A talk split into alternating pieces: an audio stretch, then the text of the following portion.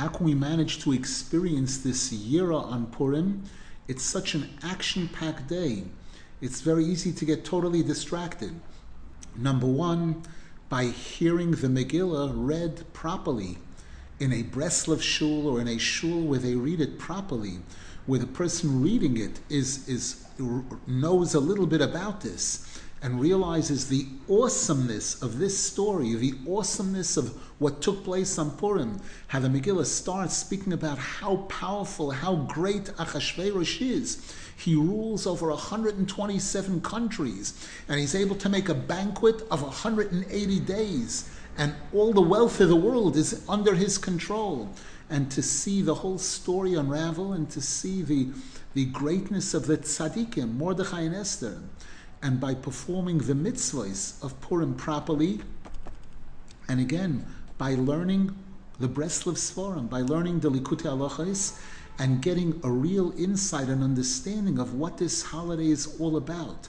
What wine wine is mal yain malchus wine is malchus. It's yira dikdusha. All of these things are yira, and and there's in Likutei Tfilos there's a tefillah in the second half of Likutei Tfilos. I believe it's tefillah 34 if I'm not mistaken.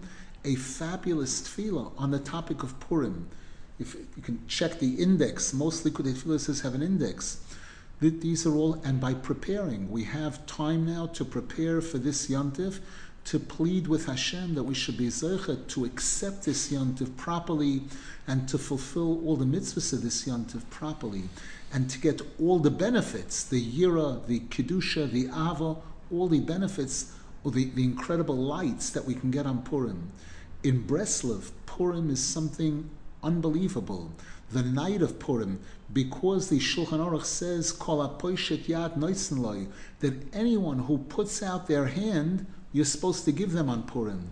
So Purim is an incredible time for tefillah, to put out our hand to Hashem, to ask Hashem.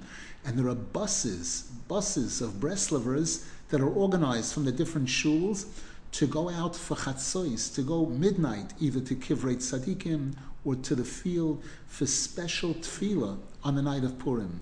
In addition, Purim is one of the days when the Baal Shem Tov instituted that one should daven vasikin, one should daven neitz on Purim. So these are some of the things that remind us that it's not just fun. Purim is not, that Purim is an awesome, awesome holiday, very, very great to, absorb what we're learning and to be able to apply it fully, Mitzvah